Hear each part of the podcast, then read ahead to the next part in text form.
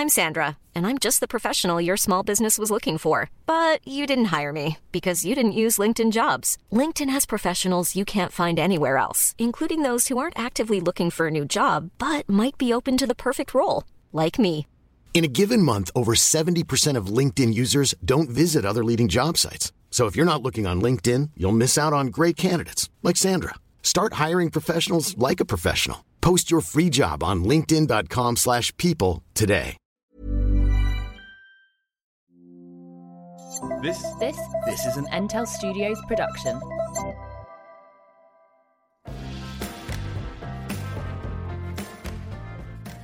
Can I first say that this is brilliant? This is from Pret a Manger, and it's rhubarb lemonade. Can I discovered try it it? last week. Yeah. I mean, I'm always looking for new drinks because I'm bored of all the usual fizzy stuff, but this is great. Okay, Are you instantly made- looking at the calories? Well, no, I'm not looking at calories Okay. because I don't calorie count, but I am looking at whether it's got sugar in it. you don't calorie count. No. You just sugar count. Yeah. Okay. Um, fruit and vegetable juices from concentrate, lemon, rhubarb, carbonated water, lemon juice. I'm not seeing any sugar. Natural flavouring, colouring concentrate. Mm-hmm. No sugar. No sugar. Try it. God, I'd advertise that. But maybe if you put no sugar on, people won't want to drink it. Yeah, because they think it would got saccharin in it and all that stuff. My God. Control yourself, for goodness sake. What happened there? She spilt rhubarb lemonade all down her fluffy jumper. God, I spilled it everywhere. Nice though, right? Look, it is nice. Uh, just trust I've me. got to be Honestly, honest. Yeah? I'm No? I have tried through my life so hard to enjoy rhubarb. Everybody waffles on about oh, rhubarb, crumble. crumble, and my granny always used to make it for me. I mean, the only thing that really I liked about it was the ten tons of brown sugar, Sugar, that she yeah. put in it. um, I just don't massively like the taste of it. So I think for me, it's not really. But what I can appreciate is that it's got a lovely flavour to it. It's not too sweet, Not and it's all, not. right? It's not bitter at all. you would think possibly tart. Mm-hmm. if it was lemonade and rhubarb, you'd be like, oh. Well, give it a whirl, anybody who's listening. Uh, I really, really like it. I'm, a, I'm delighted I stumbled across it. I want to tell you something. Yeah. So I watched Flowers Oh, yeah, yeah, yeah. On my recommendation. on your recommendation. Yep. And Um, and I did like it. I found myself wondering, what, your brain just like drifting Yes. off and things like that? and okay. it, I found it slightly slow moving, but I did think that the acting was amazing. Mm-hmm. But I found it a bit dark. I it, I didn't get the same from it as you did when you got so emotional. Yeah. But I think it just tapped into something Yeah. in you. It totally did, yeah. Hmm. I mean, one thing you did say about it uh, is that it didn't make you laugh. It, you didn't think it was funny or you didn't At think it was a all. comedy. Yeah. I, I found myself laughing quite a lot at it. But we do have Mm. quite a different sense of humour. Things you find very funny. Yeah. And you are a wanderer. Well, I mean, you described yourself as wandering. um, like, I watch a film with you and you'll get up and make a cup of tea halfway through the film No, and but do you know like why?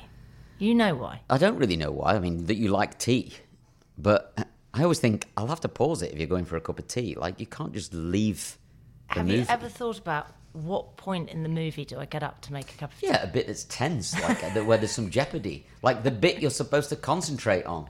Oh, I'm gonna go make a cup of tea. What now? Christ! Can I just tell you something? Yeah. Poor Chester, because we watch quite a lot of films Yeah. together, Chester and I. This is my son, he's 13. Chester gets really annoyed. You guys need to discuss this because Yeah, it, yeah, it yeah. annoys the hell out of him. He goes, Right, I'm pausing it because he knows that I won't go if he pauses because then I still have to endure the Mm-hmm. tension when I come back. Yeah. Uh, yeah, so that's Part of the why joy I, of wa- watching a piece of art, whether it be TV, or is sharing it with somebody who's as immersed in it as you are. So it's deeply frustrating for you to get up and go and make a cup of tea or start chatting about something that's not related to the film. I don't do that. you sure? Yeah, I don't do that, but I do get up.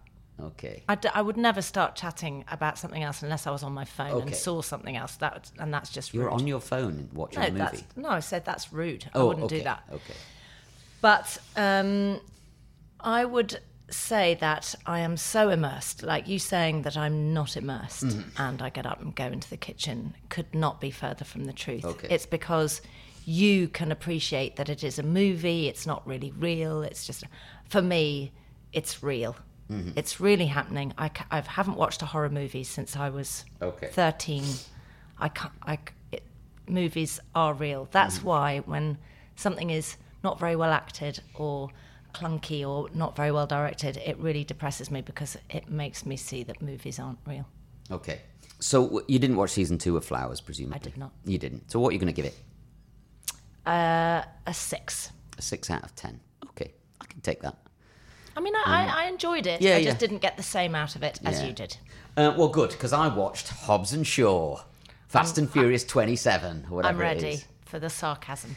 Um, it's too long. Uh, it's it's a children's film, but with swearing in it uh, to try and. Uh, it's not. It's too confusing at that point. It's like, is it a kids' film or is it for grown-ups? If you're going to put the F word in it, then it's not for kids anymore. But then all the action and the story and everything was very childlike. I had a real difficulty with it. The other thing that was really difficult is to try and see The Rock as a kind of romantic figure because he falls in love with Vanessa Kirby. No, There's nothing okay, romantic about take- The Rock. Oh, you've got to be kidding me. Oh my god, no, there's nothing. I Like it's lu- ludicrous. What do you mean? He's an extremely romantic, caring giant. Not a chance. Like he's just a big lumpy kind of guy. Handsome, like he's lovely. I can see that he's really nice and everything, but there's no way I could picture him doing it with Vanessa Kirby. And that's the bit that's the romance of it, is you can imagine them in this kind of romantic clinch. Every time they he kind of did something like tender or, or touching towards her, I thought Do you know that's "Oh, really God, interesting it's because so weird. I thought it was really sweet. was That's di- really well- interesting that that was really jarring for you. That Yeah. did not cross my mind once. I understand what you're saying about the kids movie. Mm-hmm. I mean, for me, it was like I said, it was an enjoyable romp, and Yeah. I watched it with a 13 year old who Yeah. absolutely loved it. Yeah, I can see that. And I can see why. It was something that we both sat down. He makes me watch a lot of films that I absolutely hate. Yeah. So to have one where we could both really enjoy it together Mm. was great. I love The Rock. Yeah, well, I- And you know, on no Instagram. Mm. and all that stuff, he, he's lovely, and it was an enjoyable kind of film. I watched it with my thirteen-year-old son as well, and, and he liked it. My oldest boy disappeared halfway through. I think it got a bit predictable for him and a bit boring. The other thing about it is that I noticed Jason Statham had got a producer credit on it, and he'd largely, I think, had some kind of Guy Ritchie influence over it. It felt there was chunks of the movie that felt a bit Guy Ritchie esque all the bad drama. thing? It's not a bad thing at all. No, I just felt that it, I, you know, it would be you'd be better off watching Lock, Stock, and Two Smoking Barrels or Snatch or something like that. They're 18s. They are, yes. So I can only let my kids watch it through their fingers. Um, so anyway, I'm going to give it a five out of ten. Um, it's too long, two hours seventeen. I didn't believe that The Rock and Vanessa Kirby would get together at all, so I didn't believe that. And uh, the story was just kind of Rambo-esque ridiculous in the end. I, I thought it could have been loads better. Having said that, I mean, I quite enjoyed it. I love cars and motorbike chases and all of that stuff. It was filmed really well. The action was really good and blah blah blah. Is that what do you? Is that a W? Yeah. Have you made a W with your fingers? Yeah. And what does that stand for exactly? Whatever. Okay, whatever. Having said that, I quite enjoyed it. You gave it a five. Yeah, yeah. It's only worth a five. That's it. But I tell you what, I did start watching last night was. Oh, hang on, I'm Un- just trying to get over that. Okay. I just need absorb it. minutes. Absorb it. Um, I tell you the other thing that No, irritated me. no, no, don't, because then it's going to take me longer to get over it. Kevin Hart. They put Kevin Hart in it again. Yes, I- what is that all about? No, like, why was- is he everywhere with Rock with you on that. Johnson?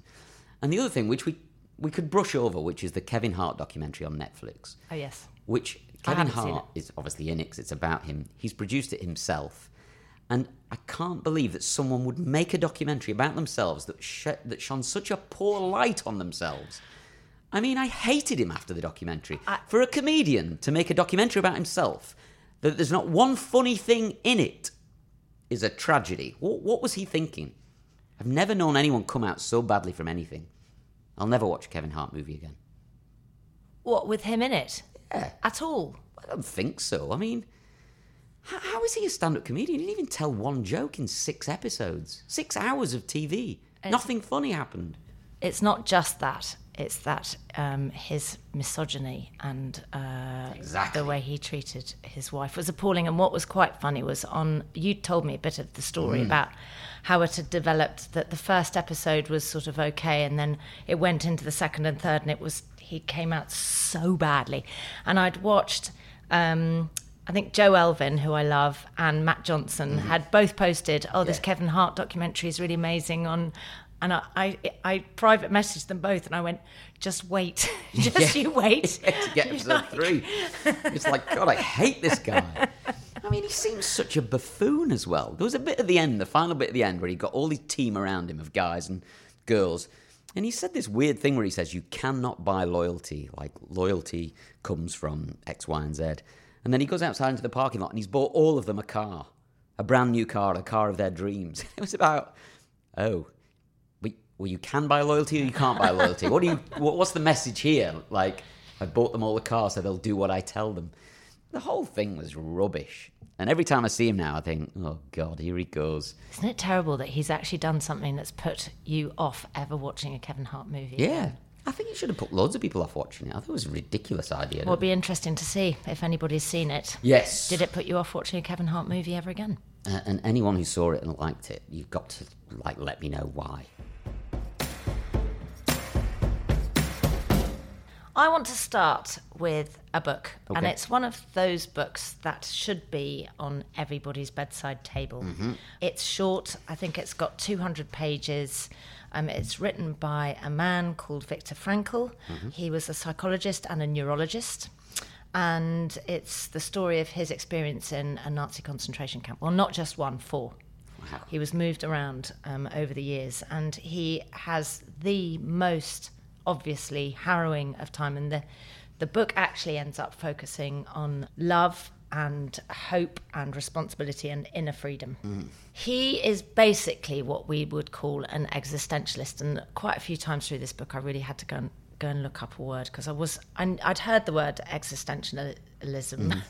I can't even say it. Um, banded around quite a lot, but I wasn't really absolutely sure um, what it meant. Existential therapy focuses. I'm going to read something because Yeah, I've yeah, written course, it down, so I want to get it right. absolutely. Um, focuses on concepts that are universally applicable to human existence, and that includes death, freedom, responsibility, and the meaning of life. Logotherapy, which is the therapy that he came up with after his release from the concentration camps at the end of the war.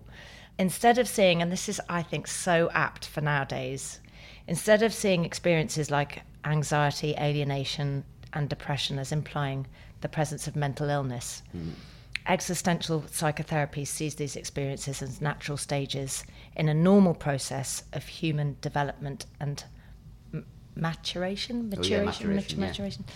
so it makes complete sense Mm-hmm. that rather than us all focusing on these things as terrible Yeah. things like anxiety is so common in kids especially around 8 or 9 and um, once again kids go through a very particularly difficult patch often between sort of 14 and 16 17 and we're freaking out and counselors and antidepressants and all of this kind of stuff. But actually it's been like that for centuries. Yeah. it's hormones it's life.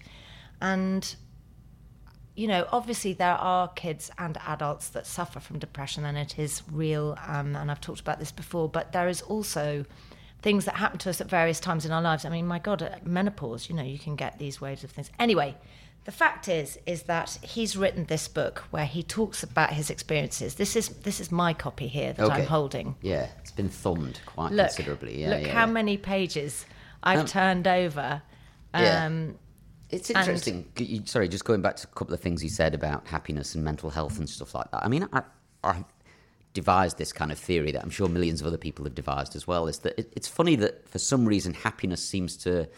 This is that idea that happiness should trump all other feelings. Mm. Like all, all of the all the others are less valuable. Happiness is the most valuable mm. one. well it's become that hasn't it Yeah, I think so. And I think that's largely one of the big problems, certainly when I see my own kids, that I think it should, if you've got f- five states of being, if you like, or five states of mind, all of them are equally important. So when I feel sad or angry or fearful, I value it just as much as I value happiness because I guess it should, you should value them equally. And therefore, they don't bring me down as much. Like when I feel sad, I think, well, I'm feeling it for a reason. I should probably let it wash over me for a while, and then somewhere down the line, I'll feel the happiness bit, and then I'll feel the angry bit, maybe, and then I'll feel the sad. But all of them should be should be hold, held equally valuable as a feeling, rather than one as as the very top feeling, and then all these other ones down at the bottom. Um, I'm going to review this on a separate time, Okay. but you need to read The Obstacle is the Way by Ryan Holiday because he basically says exactly that. yeah, well, he stole that from me, I'm yeah, sure. he I- totally did. yeah. Um, but he talks about Viktor Frankl talks about the various stages that you go through, Mm-hmm. um, and uh, the first one was um, disgust. Uh, there was um, horror and pity are emotions that our spectator um, couldn't really feel anymore, but. When you first go in, that kind of horror and disgust is the first thing that you think, ugh, look at these surroundings. As it continues, there's a kind of surrender and then there is a coping strategy that goes on where you try and hear or feel lessons or every situation that you are in you try and turn it around and find ways of dealing with it. So they get sent out to go and work. Mm-hmm. And they're terrible. The, the conditions that they have to work in their feet are covered in mud. They're absolutely freezing cold. They're in the darkness. There's no pathways anywhere. And he has to turn his mind to somewhere else because the reality is mm-hmm. too painful to bear.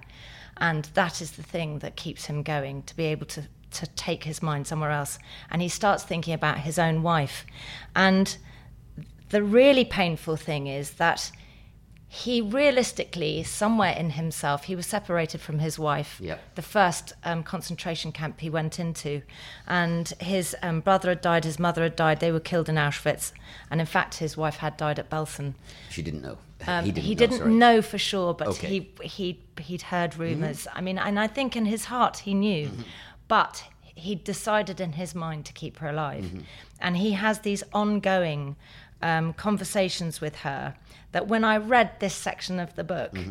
it literally brought tears to my eyes.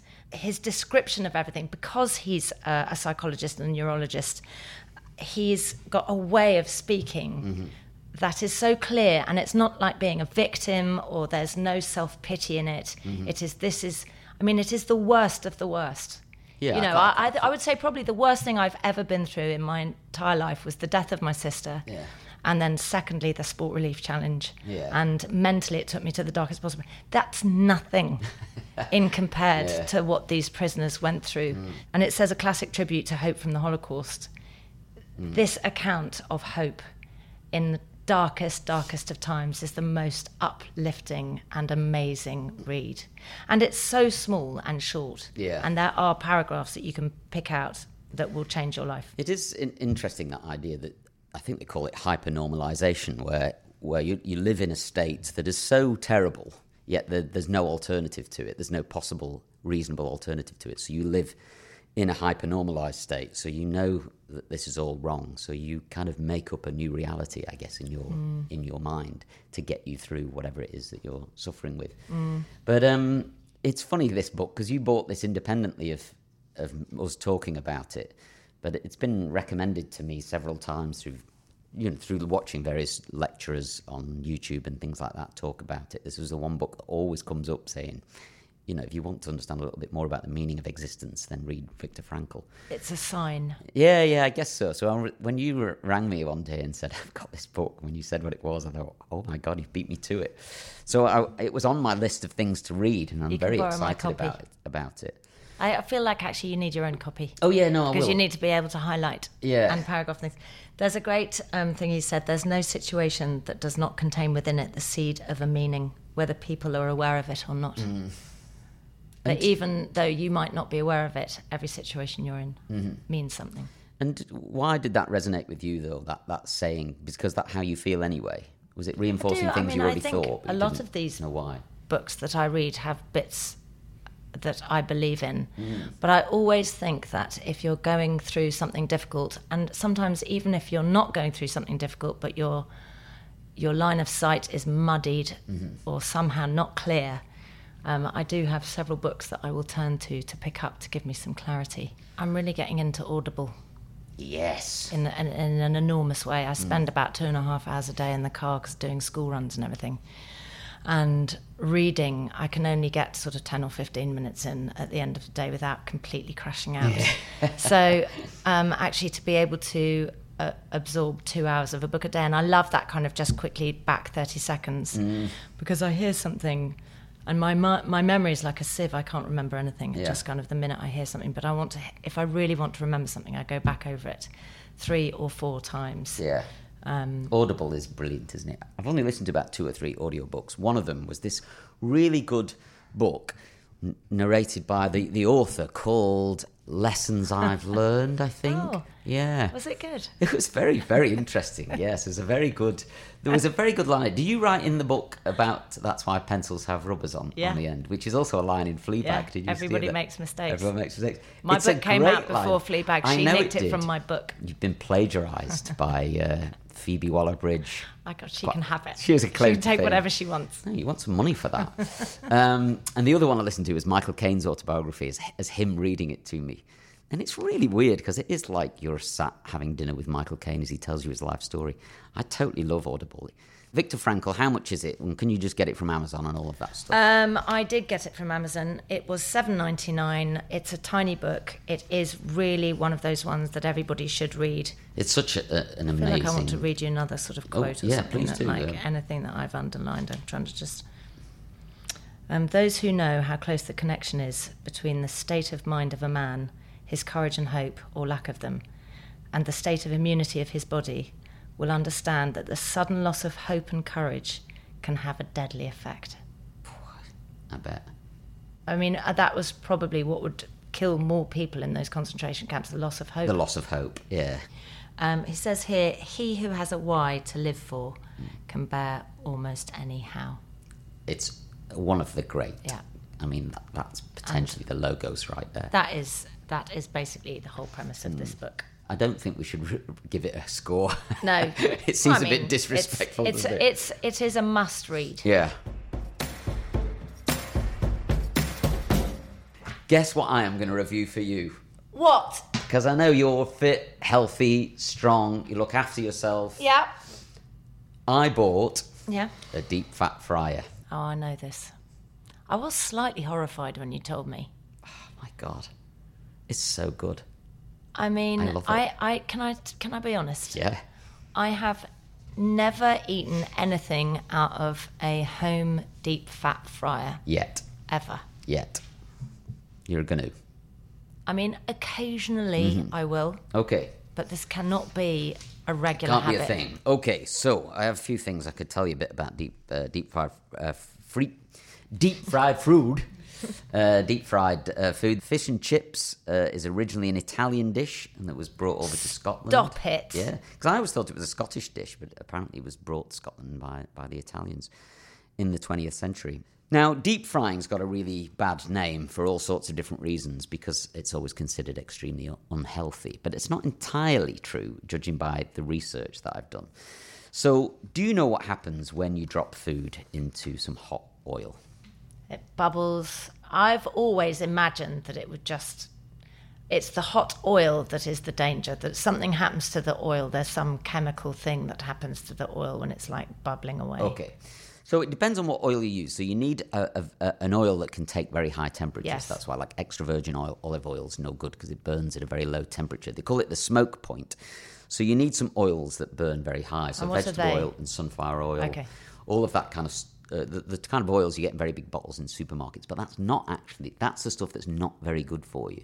Right. So one of the problems is this polyunsaturated fats, Yes. which is high in uh, vegetable oil and sunflower oil, oil because of the process they do to get the oil out. First of all, let me just tell you, when you drop something into very hot oil, what happens immediately is the surface of the food gets sealed because it gets cooked very, very quickly because it's hot. And therefore, the, the oil doesn't then seep into the food in the way that you think it would because it's sealed at that point. So the oil has penetrated the very top layer, let's say a millimeter of it, but the rest of the food inside the food um, is heated up by the steam of its own moisture. So it's steamed. So it essentially kind of poached or steamed inside there. And that moisture obviously gets trapped inside because the thing's got been sealed by the hot oil, and that's why fried food is usually so juicy. Now a lot of people think that's And fat. tempura Yeah. is a delicacy in Japan. They Mm. love the tempura, don't they? And I always think the Japanese are sort of relatively clean, clean and healthy. eaters. yeah, Yeah. yeah. Well, one of the problems with with deep fried food is that batter. The batter is the bad stuff because that absorbs a huge amount of the oil. So obviously, if you get bit. get a piece of fish and you dip it in batter and then put that in the deep fat fryer, essentially it gets encased in the batter. The batter collects obviously all the oil, but the fish essentially is poaching itself or steaming itself. So if you just ate the fish and not the batter, you'd essentially be eating fresh cooked fish. As I've got older, I have sort of tried to do that. I mean, when I Mm-hmm. I was do that. younger, all I ate was the batter, and I'd leave the fish. it's amazing, isn't it? And as I've got older, Mm. I try and eat maybe a third of the batter and uh, eat the fish. But I actually try and not eat fried food at all, as Really? much as I can. Uh, But do you like the taste of fried food? Yes. It's so amazing. It's so it? Mm. good. I mean, of course I do. I love fat, any fat, as you know. You know, I love butter. Yeah. I love anything salami, Mm-hmm. anything that tastes fatty. I'm half Is French. is it's like there? in my DNA. Okay. Um, the calorie count on adding um, adding to food once you've deep fried it is uh, ranges depending on what kind of oil you use. So you can use things like peanut oil, sunflower can oil, vegetable And they're oil. all right at high temperatures. They're very good at high temperatures, but they're not very good for you. They add more calories and more fat to um, to your food. Do you know what the best oil is to deep fry with? No. Have a guess. Um, a nut oil? I don't know. Is avocado a nut? Um, no, it's um, a fruit. Okay, well, avocado oil is one of the best you can deep fry. It's got a very high smoke point, and it's got all the good fats in it, and not it so much of the bad expensive? Yes. Ah. So the next avocados oil, are expensive. yeah, yeah. So avocado oil is expensive, so it's not very practical, I don't think, to deep fry with. But do you know what the best one is? No. Coconut oil. Sounds weird, doesn't it? Yeah, because I've heard bad things about coconut. Oh, well, I, I mean, I have some research here. Uh, Go on, tell me. So I'll read this out to you. So, coconut oil is the best overall choice. Studies have shown that even after eight hours of deep frying at 180 degrees, the quality doesn't deteriorate. One of the problems is if you reuse the oil over and over again, it starts to oxidize and deteriorate and then causes problems with the food. You can gather, it can gather more polyunsaturated fat at that point. So it keeps fresher for longer, for, for starts. Uh, over 90% of the fatty acids in coconut oil are saturated, which makes it very resistant to heat. But Saturated fats, hang on a sec, used to be considered unhealthy, but Yeah. new studies show that they are completely harmless source of energy for humans. Yeah. So uh, we can, we can put a link onto so the Entale weird. app. Yes, I know. Additionally, coconut oil has numerous health benefits. For example, it can kill harmful bacteria and viruses and help you lose belly fat. And Oh, then in know where we're brackets, it said trusted source. So you might want to uh, uh, look this up, but we can put the link on the Entale app for this so you can have a little look where I got this from. Uh, keep in mind that some varieties can leave a coconut flavour or a smell, so I recommend that you try a few different brands until you find one that is suitable. Coconut oil is very high in saturated fats and is proven to handle hours of continuous deep frying without any changes in quality. It also has uh, numerous health benefits, making it the best overall choice for deep frying food. Guess how much my deep fat fryer cost? 20 quid. Yeah. You told me. I already told you. I couldn't believe it. but We were in Currys and, and Joel's trying to buy a GoPro, a GoPro camera, you know, for his skateboarding and all the rest of it. And I thought, I'll just go and have a look at kitchen appliances. I'm at an age where I love the kitchen and domestic appliances in Currys. And there it was. There was some for like 20 quid, 30 quid, 100 quid. And I was like, 20 quid for a deep fat fryer? I haven't owned one for 25 years. And when I left home, I left home when I was about 17. And me and my mate Matt Huff, we cooked everything in a deep fat fryer, even eggs. We dropped eggs in. Oh. God. And steaks, chops, pork. But you didn't know about chicken. the fat. I mean, did, how long do you keep fat in a deep fat fryer? It, I- we lived together for three years and we never changed the fat ever. And it started to fill up weirdly because I think fat was coming out of the food. I mean, it was horrific. But once we we went to Makro, you know, like the, the wholesalers, and we bought like six kilos of prawn crackers, which I don't know if you've seen a prawn cracker before it's cooked, but it's a tiny little plastic tile. And you chuck them in a deep fat fryer, and within two seconds, they turn into a, like a big quaver, you know. we ate prawn crackers for about a year and a half, non-stop. They were amazing. But I did read there was 35 calories per cr- prawn, prawn cracker. What? Yeah. I mean, that's a lot. What? Yeah, I know. I mean, I, they are. I eat an entire bowl of them oh, and yeah, I go, brutal prawn crackers. So uh, yeah, the fat was was pretty rancid in that, but I, I haven't had one since. So when I got one, I thought, oh, this would be good. So uh, I'm using vegetable oil at the moment, and after reading this article, I'm I'm going to get rid of the vegetable oil and try some coconut, Coconut. oil. We are using it mainly to make uh, chips. Deep fat fried chips do taste more chippy than an Loads. oven baked chip. Loads better. Although I have to say, my home baked, Mm-hmm. like the ones that I make out of potatoes in the oven, are good. The chips. The ones, the, the home baked Like chips. if what are I they? make chips Oh, yeah. myself, So how do you out of make potatoes- chips though? I've got a crinkle cutter. Yeah, yeah. Um, you do with them into just little, like home a home fry yeah. style, and I keep the skins on the potatoes. Yeah. Mm. A little bit of olive oil, um, but you have to make sure that you keep turning them because otherwise they stick, and that's But really essentially, annoying. you're still cooking them in oil, though, right? Yes, but you're yes, and I, mean, I suppose my big thing is that I thought that when you dunk them in an entire vat of oil, Yes. that in some way it is carrying something. I mean, the batter is carrying something, Mm. but in a chip it's not. No, but you're you're you're still cooking the outside directly with the oil, and ideally the inside But- means cooked from the moisture from the potato. What I'm one of saying the is things the that- oh, batter oh, is sorry, very Yeah. quickly. It's better than eating something that battered. Yes. In a because but you wouldn't batter chips, though, right? I'm Sandra, and I'm just the professional your small business was looking for. But you didn't hire me because you didn't use LinkedIn jobs. LinkedIn has professionals you can't find anywhere else, including those who aren't actively looking for a new job but might be open to the perfect role, like me. In a given month, over 70% of LinkedIn users don't visit other leading job sites. So if you're not looking on LinkedIn, you'll miss out on great candidates like Sandra. Start hiring professionals like a professional. Post your free job on linkedin.com/people today. Ryan Reynolds here from Mint Mobile. With the price of just about everything going up during inflation, we thought we'd bring our prices down.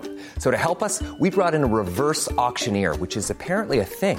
Mint Mobile unlimited premium wireless. Ready to get 30, 30, bit to get 30, bit to get 20, 20, 20, bit to get 20, 20, bit to get 15, 15, 15, 15 just 15 bucks a month. So, Give it a try at mintmobile.com slash switch. $45 upfront for three months plus taxes and fees. Promo rate for new customers for limited time. Unlimited more than 40 gigabytes per month. Slows. Full terms at mintmobile.com. no. Yeah. So, So a chip is better for you in a deep fat fryer than a battered something because the batter is the Uh, thing that holds all the fat. Absolutely. But the other thing I kept searching for was the difference between shallow fried and deep fried. And essentially, there is no difference in whether it's healthier or not for you. Because if you're shallow frying, you're shallow frying in oil and then you turn it. So the whole thing gets sealed by the oil in the same way it would be in, in a deep fried situation. Now, someone could get in touch with us with some evidence to, to, to contradict that. But everywhere I looked, I couldn't see anyone that could verify that shallow frying was hugely better or better for you than deep frying. Essentially, it did the same thing to the food. Uh, do you remember the guy that went off and went to net McDonald's only for a month, and um, Mm. he just ate fast food, Mm-hmm. fried, deep fried food. And when you think about fast food outlets like um, any, you know, Kentucky Fried Yeah. Chicken or any of those kind of big companies, you know, if you did that every single day, Mm-hmm. They do say that fried food is very bad for your liver. Yeah, I can I can imagine it is. For me, psychologically, age old oil sitting there on the side for absolutely ages, and you keep dunking all these different types of food Yeah. fish, chicken, you know, into the oil, and it comes, it just sort of to me My old- feels unclean. My eldest lad put some cheese in it the other day, and it just disappeared. I was like, "Where's the cheese gone?" Into like, the "It's just fat." gone." Yeah, like so. You know, we've got cheesy chips every time we cook them. Because you'd need to cover that in a batter Mm. to protect it. Uh, I think so, yeah, or some flour or something like that. And Yeah. that's what they were saying. The flour, the batter, the sugar, all of that stuff is what um, is addition uh, to uh, making fried food unhealthy. Is largely the flour, the, the batter, the, the eggs, and stuff like that. Well, there was one other thing. I mean, it takes 23 minutes to cook some chips in an oven. It takes three minutes to cook it in a deep fat fryer. Do you think there is an argument there for saving the planet by cooking your chips in a deep fat fryer rather than in an oven? Uh, good. Okay, that was it. If you're interested in buying my deep fat fryer, I think it was it was made by somebody called Logik, and you can get it at Argos and Currys and all that, and it's 19.99. Out and I would highly recommend it. Well, for making like unhealthy food, like nine out of ten. I mean, it's absolutely brilliant. I had a chicken Kiev last night, which I did in the oven, but I had chips and peas with it, and I did the chips in the in the the deep fat fryer. I mean, it was brilliant. But you know, I'm not going to do it too often. I want to talk about something that we've both watched. Oh my god, I'm excited. Don't fuck with cats. Can we say fuck? We've never swore on this podcast before. Um, it's a it's a program title. I think we can. Yeah, I mean, it would be star, annoying to it? It say says F star star star K. star. Well, let's just say it once. Let's say it both together. Don't wa- fuck with- Oh, I, What? don't, fu- I fucked that up. Oh no, I said it again. Okay, stop. Don't, fuck, with cats. Done. We're not going to say that word again. The internet is boundless. There's the happy places, and then there's another part of the internet, the seedy underbelly. I was on Facebook one day. And then I found this video. I pressed play.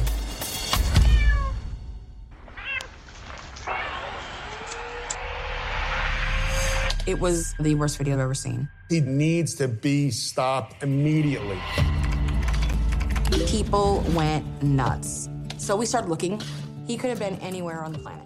So this series, um, it was making a lot of noise. Mm. Everybody was talking about it. My kids were talking about it. It was one of those ones that felt like it suddenly just exploded Yeah. because the storyline of this documentary was so horrific. And I, I seem to remember hearing a little bit about it, but I never saw Mm-hmm. the footage that was posted online.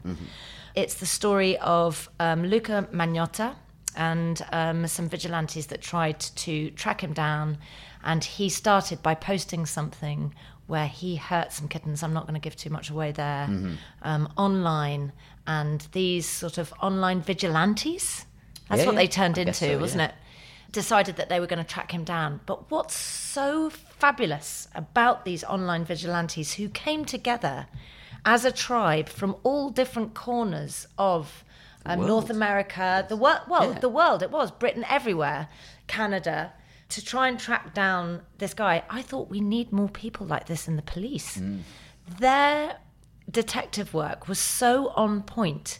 When they looked at the picture, they were looking at plug sockets. They were looking at, um, when he posted a picture of himself online, they were looking at stop signs and um, anything that they could use to identify Mm. Yes. where he was. Well, they identified the traffic lights, the shape of the traffic lights, and where that might Yes. be. Yeah. And then Mm. what they did, which I can't imagine any police force ever doing, they went on Google Maps and two of them systematically went down every single street um, in Mon- Montreal, was it? I think it was Montreal, Montreal. yeah, okay. Um, and went down every single street looking for the set of stairs that he was standing on, and they found it. Yeah. It, it By was- Google Maps. Yeah. It was a brilliant bit of investigative work by uh, by those lot.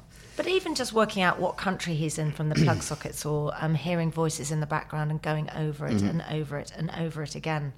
And this idea that uh, anybody that tortures animals shows signs of being a um, possible serial killer or- and psychopath yeah, who has absolutely no feelings or and any disres- any regard for life whatsoever. And in fact, after they'd seen this cat killing, which the whole point of the title was, you know, you can do pretty much anything on the internet, and the internet has a very dark place. Like most people love researching funny videos or um, information, but there's also a very dark side to the web, and that that was it. This was on uh, the, my Netflix suggestions for quite a while, and I kept putting it off. I'm not a big fan of cats. I don't. I don't necessarily want a cat, and I, you know, I get a bit irritated by cat videos, uh, mainly because like they clog up my YouTube stream of something interesting I might want to watch. I mean, they're very nice and everything, but I'm not a cat. You're not a cat person. So I, I really didn't care about the, the documentary that much, and every time it was suggested to me, I thought, oh, I'm not going to watch it because I'm not really bothered about cats, and I'm not sure I'd engage with it that much. What made you watch it? Uh, I went up north to see some friends for a weekend, and a mate of mine said, It's not about cats. You've got to watch it. Yeah, it's a about- misleading- It's about something else. Yeah. And I was like, Oh, really? He said, You've got to watch it. I don't want to harm a cat, and I don't want to see a cat harmed. I don't want to see any animal harmed. So the idea I was going to watch this thing and see somebody harm a cat was like, Why am I going to do that to myself? You know, so I was putting it off and putting it off. Um, but I thought it was very tastefully done because you don't see really what happens to the cats, thankfully It would be too much. they do this very clever thing that was done by Werner Herzog first in Grizzly Man, which is they get somebody to watch the footage and you get to watch Yes. them watching it. Yes. And you get to hear it, but you don't get to see it. And it's a really powerful way of exposing you to something horrible without you being kind of suffering from PTSD or something from it. Because the video must have been awful to watch. What I find um, found interesting, and I- again, I don't want to give too much away, but um, when they were discussing hurting a human, they were talking about this in a, in a, a very sad way, in a very respectful way. And there was a female police officer, and she was talking about it, and also um, Dina, but body body Mouvan, that's what she calls herself. And they were talking about the person, and you know, very respectful and moved and everything. But when they talked about the other animal Yeah. um, that suffered, both of them cried Yeah. because there is something about a helpless animal and the sound that it makes Mm. and it just wants to be loved and looked after and yet you know that these are the hands of a monster and something really terrible is going to happen it's unbearable I think one of the really frustrating things about it for those vigilante types was that they were giving the police this information, and the police didn't. I guess they didn't really believe them. It was it was a problem that they didn't really want, or and it was really difficult. I guess if you're going to the police w- with some information, there's this big problem of how much do the police believe you? How much do they have to believe you? How kind of crazy are you coming to them with this this evidence or this? And they tend to ignore it really. And I think that's a deeply frustrating bit of the whole documentary. I think is it's it like started in why one is nobody part of- listening to them? You know, one part of Canada, and the police there did believe them, and they they forged quite a good relationship Mm-hmm. with the police in one part of Canada. But then, when he committed another crime in another part of Canada, completely different jurisdiction, completely different police force, and then they were nobodies. Mm. Yeah. And suddenly they were getting all these phone calls, and they were just they they couldn't be Mm. heard above the noise. It was frightening how he was kind of goading them. Mm. And the director was this guy called Mark Lewis and um, he said that uh, it did, this didn't actually make it onto the documentary. But at one point, he was talking to Bodhi, Yeah. and uh, she got a message, and she suspected that it was from Luca, and it was a quote from Nietzsche. oh yeah, How weird is this? Nietzsche's everywhere. And it said, whoever fights monsters should see to it in the process he does not become a monster. And if you gaze long enough into an abyss, the abyss will gaze back at you. So basically, it's saying that they had spent so much time, Mm-hmm. so involved, and they were literally immersed in his life Yeah. that they too had become monsters. Yeah, and there's a great question that Bodhi asks herself in the end: is that maybe they drove him to it. They became his audience, and he needed to perform for them. Um, that they became complicit in the whole thing, Mm. and you wonder whether had he just been left to his own devices and that they hadn't engaged with him in the way they did, that he might not Would have gone, have gone on, to, on? to do it at all, or they might he might have been caught doing something else at some other point. Uh, and it is a really interesting question, I think, that they probably do need to ask themselves. I also found, Mm. and I don't want to talk too much about it, but I found his mother fascinating. Yeah. The mother, the idea Mm. that she could blindly just not look at any of this sort of evidence or this absolute kind of proof that's put down in front of her Yeah. um, and see any of it. And then the twists at the end to do with his likes and dislikes and Mm-hmm. how big a part they played on his crimes. It was Mm. gripping.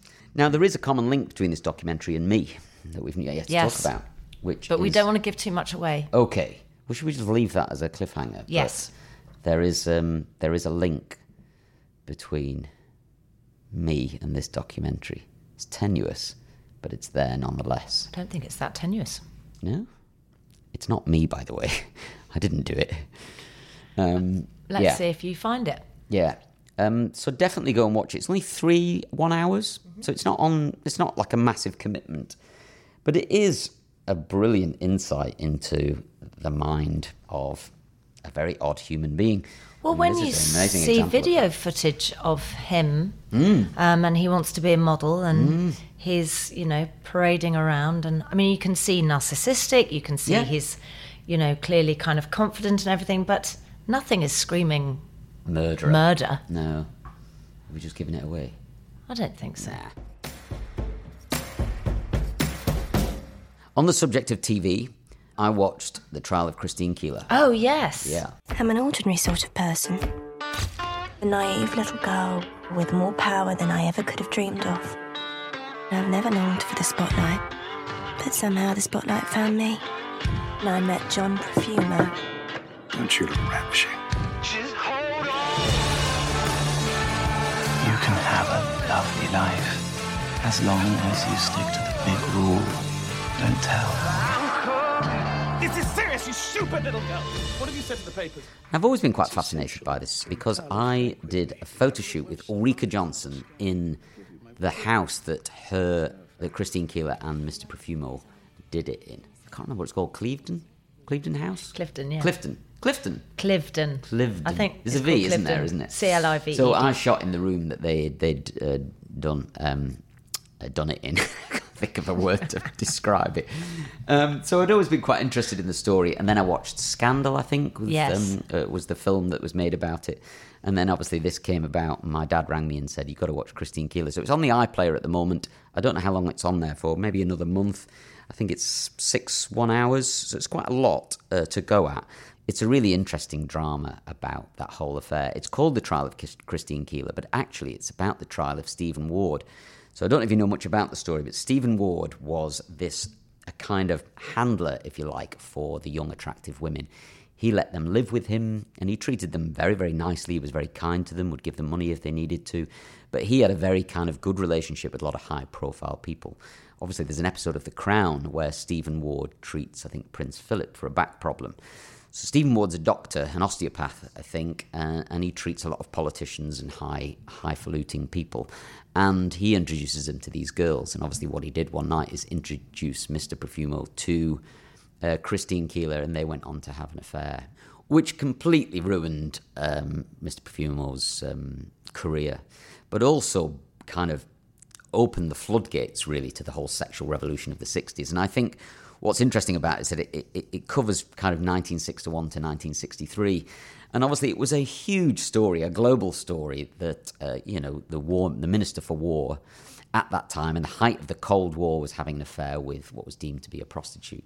Whereas I think if this had happened six or seven years later, I don't think it would have made the headlines in the same way. Was she paid? well, th- this is where it's a bit of a grey area. So um, Stephen Ward would occasionally give her money, and she took money to give to her mum to pay the rent on her mum's house. The question mark is whether Stephen Ward was paying her to sleep with these people, or whether he was just giving her. But the odd bit of Profumo wouldn't pay her. But he did give her money from time to time to help with. Uh, again, that her mum needed rent uh, And- and stuff like that. But Was she only sleeping with Profumo? no, I think she'd slept with a couple of other people, but she, she appeared to be in a relationship with Profumo that, that seemed more loving and less sex. And was it the secrets that they were worried about? That in some way she'd broken the Official Secrets Act or Well, something? one of the problems is Stephen Ward's friend uh, was um, a naval attaché from the Russian embassy, and there was this question whether the Russian attaché fellow was uh, somehow a spy, either a double spy or whether he was working for the British government or not, and what Christine Keeler was learning because they were socialising a lot.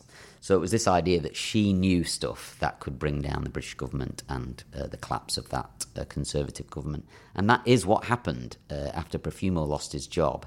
Um, they brought, um, there was a general election and, and Labour got into power, and they were essentially saying that this played a considerable part in, in the Conservatives losing power at that time.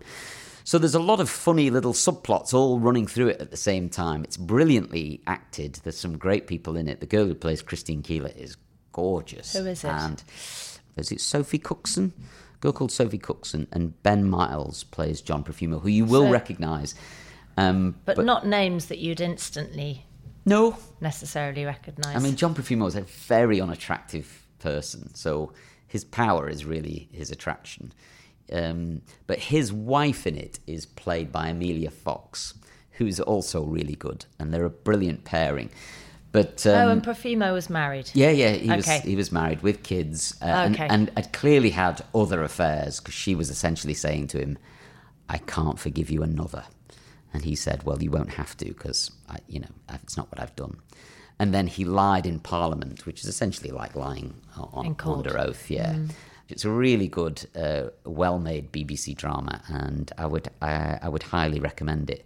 But it, it's it's more about Stephen Ward than anything else, and he seems like a genuinely lovely guy. And, and Mm. most people know the story anyway that Stephen Ward uh, kills himself at the end.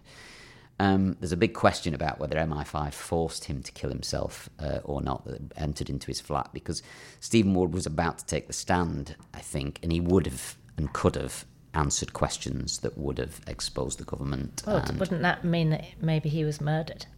Oh, it could definitely mean that. And if you read various articles on it, most people say, look, it's slightly ridiculous conspiracy theory that he was. It's highly likely he just killed himself. Mm. But I think he took these barbiturates, which forced him into a terrible state, and then he went into hospital and died three days later, I think I read. So it, it sounded like a fairly horrible situation he was in. Th- There is a little bit of crossover in the Jeffrey Epstein situation as well, that he was this facilitator for very powerful men to have sex with young women. And Stephen Ward seen the same, although you can't help but quite like Stephen Ward. He seems like a genuinely nice guy. Whether he was or not, I've literally no idea, but certainly in this drama, you do feel deep, deeply sorry for him. I don't know whether they've just portrayed it that way or whether he was like that or what. I don't know. But it's worth a watch, so give it a go. I think the unbelievable thing is that the Christine Keeler story still lives on. It's such a strong Mm. story. They've made films of it. It was in The Crown. It was now Yeah. this. There's just it's an enduring and her name. It's a bit like Monica Lewinsky. We will never ever forget Christine Yeah. Keeler's name. And how old was she? 19? 18? Um, I mean, yes, so young. Think she was very young. to cause such an enormous with, yeah. stir and change in politics. And the same with Monica Lewinsky. It was Oh. the downfall of I one of think- the greatest presidents. I think changed journalism as well. Certainly, kind of the red top journalism. Like I think they started rooting through bins and all sorts of stuff. Whether we'd been doing that before or not, but it feels Mm. like the birthplace of all of that Mm. stuff uh, was quite amazing. You do feel deeply sorry for what happened to her because you get the feeling, certainly from this and other things I've read, is that her heart was in the right place and you know she was trying to just get by really uh, under this kind of oppressive system that she was trapped in. She couldn't seem to break through, and she was being controlled and manipulated by lots of men. But when she got power, I mean, she absolutely leveraged it. You know, it's really good. Um, so the actors, the uh, girl playing Christine Keeler is Sophie Cookson. Um, and she's gorgeous. I mean, she just looks fantastic in it. Yeah. The guy playing John Profumo is Ben Miles. He was in The Crown. Was he? Yeah, he was um, Margaret's uh, first love, Peter Peter Townsend. Oh right, Peter Townsend. Oh my god, yeah. Yeah. I mean, he's unrecognisable in this because I've seen him in a few other things, but they've got like a bald cap on him and a wig over the top of that to make him look thinning. He, he, he's so unattractive. He's very versatile. Oh, completely. You know. he must look completely different Yes. for you to have not recognised him. Um, but Stephen Ward is played played by James Norton. The Mm. very handsome chap, and everyone's talking I about he's going to be James the next Norton. Bond and all of Yeah. that stuff. He's said categorically he's not. Yes, I can imagine. Mm. But um, he'd be a very good candidate for that. But he's really good as Stephen Ward, and he's not like the Stephen Ward you've seen in anything else. He's he's a completely different character. So he is superb in it, I would say. So I have watched The Crown. Yes. Because you told me to watch that. And obviously, I mean, I, I feel very, very late to the party, and I feel like everybody that's listening will be saying, well, of course, we've all heard it. But since I talked about it a little bit on Instagram and Mhm. Twitter and saying that I was very late to the party, etc., I've had other people saying, oh, I wasn't going to watch it, but I've started now. Mm-hmm. Because I think also what happens is if you feel that you are so late to the party and now we're on to another queen, we're on to Olivia Colman, Yeah. that once you're that late to the party, what's the point in going? Yeah. You know, you've missed it. There's always a And- point in going to a party. At that time, everybody's talking about Claire Foy, and oh my gosh, she's so amazing, and isn't all the acting so fabulous? And then you think, oh God, I've I've got Haven't nothing to talk yeah. about. But I'm fully, fully enjoying it. Olivia Colman's hard after you've had Claire Foy because they do bring slightly different things. Um, but I'm I am enjoying. But I, I needed maybe three or four episodes of Olivia Colman to get into Olivia Colman's Queen. She's very different Yeah. to Claire Foy's. Claire Foy's Queen feels almost truer Mhm. to how I imagine the Queen to be. More aloof, but with such hidden feelings, but you can still see those hidden feelings. Yeah. But Olivia Colman's slightly more open with her Mhm. feelings, I think, in It's- her Queen. It's good, isn't it? I mean, it's yeah, it's amazing. To, it's hard to knock, I think. I'm so Um, looking forward to the future as well. I can't. I mean, I mean, Lady Diana, Margaret Yes. Thatcher, like it's it's going to be brilliant. They're, they're going to cap it at five series, I think. I read in an article the other Oh, day. are they? They were going to run for six, I think. They've decided to, to cap it at five. So I wonder who they're talking to. what I love about it is the way that they essentially take a piece of history, a story that centered around something real that happened, and then use the royal family to it. tell you that story. So I can imagine that maybe Prince Philip probably didn't go to see Stephen Ward for a back problem, but it was worth putting that in there to, to bring in that Christine Keeler episode. But that's the danger of the crown. Yes, that it could. that sh- it mixes history With with, fiction. fiction. Mm. And when you just said that, I was like, oh, did he not go and see Stephen Maybe Ward he for did. a back problem? Maybe he didn't. But this is Yeah. a nightmare because Mm. I'm thinking that's how they met. This is fact. Yeah, yeah, yeah. You and then you'll go on to tell people that, and then that will Yeah. And then it the becomes fact. Yeah. But actually, it's not true. I mean, is that frustrating for the Queen? It could be, couldn't it? You, should you think you should want to tweet something and say, "My husband never went to see Stephen Ward"? So can we Imagine if the Queen that? did a Trump and started just taking to Twitter. Oh my God. You just said so the good. Queen did a Trump. I mean, that's what Oh my God, I didn't even realise. Trump now has stopped meaning guff. I know, I know. It'll never stop meaning guff uh, to me. I mean, if you got a part in The Crown and you're a young actor, Yeah, you've there's made a, it. There's a strong possibility you're going to go and have a Mm. fabulous career. I'm also rather loving Princess Anne. I do feel like they've got her character down. Princess Anne. Yeah, that she's she's always got the slightly high ponytail, the sort of slightly Oh, quiff yes. ponytail, which was so her hairdo. I Yeah. remember that hairdo so well. I get Margaret and Anne mixed up. I know exactly who you mean. She's brilliant. She's she? really good. Yeah. Bit naughty, bit impish. Mhm. I've met Princess Anne a few times, and um, it did feel that that is exactly who she is. Yeah. She's she doesn't suffer fools gladly. She's very clever. She's brilliant. So, uh, we often ask people to send in uh, things for us to review, and we have had an email from I'm a lady. I'm not going to lie, it's quite exciting. It's very exciting, isn't it? Called Liz Ogle or Ogle. I'm not sure how you would both, uh, pronounce that. But Liz, we are very grateful for this. So she says, My suggestion for a review would be the best chocolate bar in the world. That's a big claim. It's de- well, it's deadly for you because you don't eat chocolate. I do not eat chocolate, and I've and, except no, for today. I can did. I did eat chocolate. Okay. I was completely addicted to chocolate. This is like You're clean giving um, a heroin addict a little piece of heroin. It's ba- this is very bad this, me. yeah, okay. Thanks, but Liz. you, you're going to try a little bit, aren't I am going to try, but I'm only going to try a little bit. Okay, Liz, don't worry. I will be here to make sure she does that. Um, it's called Twin Peaks. Now, this is a brilliant name for it. It's like a Toblerone, but nicer. What? Like, how can it be nicer than a Toblerone, the world's greatest chocolate bar? You are Toblerone man, though, aren't you? I am the Toblerone man. Yeah, like you know, like there's the milk tray man. Mhm. I'm the Toblerone man. Mhm. Uh, it's made in Birmingham. um, What made you know- laugh there? Well, I don't know. I just feel like um, th- there's two places in, in, in the in the United Kingdom that makes me laugh. One's Birmingham and one's Dundee. Um, and Dundee. You're from Dundee? I'm, I'm kind of from Dundee, yes. And um, the uh, the Tunnocks caramel wafer is made in Dundee, of course. My other favourite chocolate bar. So they often say Dundee is the Birmingham of Scotland. That's why that makes me laugh uh, a little bit. Uh, it comes from Birmingham and it comes in several different flavours, all delicious, but the original and the best is milk chocolate flavour. It comes in a whopping 180 gram I mean, bar The size of this bar, it is enormous. and it's only one pound. What? And guess where you buy it? The pound store? Poundland. I love it. 99p stores screwed. They can't get Twin Peaks, right? So, can I just ask you something? Why do we not see these in newsagents? Is that the only place you can buy it? Well, maybe there's a deal. There might be an exclusivity deal with Poundland and Twin Peaks from Birmingham. That, and I'd just say, like to well, big up. Birmingham. Oh, yeah, I've been yeah. to Birmingham. I love Birmingham. It is quite literally the centre of Britain. It's the centre It's of the Britain. epicentre of Britain. I cycled through it love- on I- my challenge, and they were so nice to me. Oh, were they? Yeah. they're lovely, lovely people. So, uh, Twin Peaks is from there. We've got two bars with us here. Now, I've got a dark chocolate, and you've got the what? Um, I've got cookies and cream. I definitely got the Oh, better end of the deal. she did- Look, it's like a Toblerone.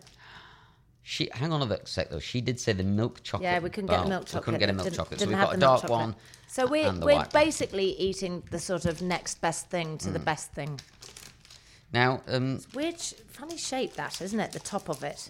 now I would s- I would have thought that the intellectual property of Toblerone is on the cusp of being infringed here. Look at that. Toblerone are like, can we sue? Can't we sue? What is the angle of the peaks on Twin Peaks? okay. Ah, jeez. Oh, wow. That's so Okay. true. There you go. We need a photo of the inside. I don't know what those bits are, but they look good to me. And I've got bits too. Is it negative? That's the cookies and the cream Okay. in my bits. So I'm going to eat a whole chunk, oh, right? Oh, this is so hard. Okay, it's hard to bite into, right? Even with these teeth. And mm. Wow, yeah. I mean, if that was wrapped in a in, in some kind of gold leaf and sold in Switzerland, you'd pay a tenner for it. does it really taste that good? It tastes lovely. It's dark chocolate with lovely, nice nougat bits in it. Okay, dark chocolate with almond and honey nougat. Nougat? Nougat? Nougat. Nougat. You don't pronounce the T. I mean, this is a discussion for another podcast because you tell me to pronounce some letters and not others. You don't let me say tuna niçoise. You make me pronounce the S. Because there's an E on the end. But there's a T here, but you don't let me pronounce the T. Nougat. Nugget. Okay. It's, it's a conversation for another time. This is really good. I need to try the white one. Do you want to try the black one? Yeah. You can just eat, buy that chip. Unbelievably good. Is it? Yeah. You haven't had chocolate for a long time, though, have you? This is like, oh my God. It's like that bit in uh, Trainspotting when Ewan McGregor gets to have another blast, one final blast on the old H bomb. Okay, I've just got to let the palate cleanse slightly. Oh my god, that is so sweet. water. It's phenomenally sweet. Oh, my teeth are struggling a bit. I've never liked dark chocolate. Really? I thought you said you did like dark chocolate. No, it's too bitter. Um, well, I don't know whether it's because you tried that one first and then went to that one because I don't like the cookies and cream one. It's too sweet. The dark one's lovely. This is why I'm addicted to chocolate and you're not. Well, you just like the sweet stuff. Yeah, just give it to me. I would definitely sit down with a Twin Peaks and a little glass of wine and a movie and really enjoy that. I think mean, for a I pound, it's, outrageous. Very, very, very good value, right? I'm going to say I need to take a slight stand on this. Okay. I am going to give it more than five because I think it is mm. um, very good value. But I, I slightly disagree in the size of the bar. The idea that a person might go and eat All of it. all of it, mm. it's a bit lethal. Mm. So I will give it a six. I'd go for the white. I'm going to give it five out of ten. And for the dark, I'm going to give it a seven out of ten. Wow. I think it's really good. Thank you very much. And I've never heard of it before. And I, I felt like I knew every piece of British confectionery there was. So thank you very much for introducing us to a new chocolate. Congratulations, Birmingham. So if you've got any ideas of anything that you'd like us to try, see, watch, feel, touch, learn, anything that you want us to review, just message us on the Instagram, on our Instagram account. So it's Making the Cut um, podcast. That's where you can find us.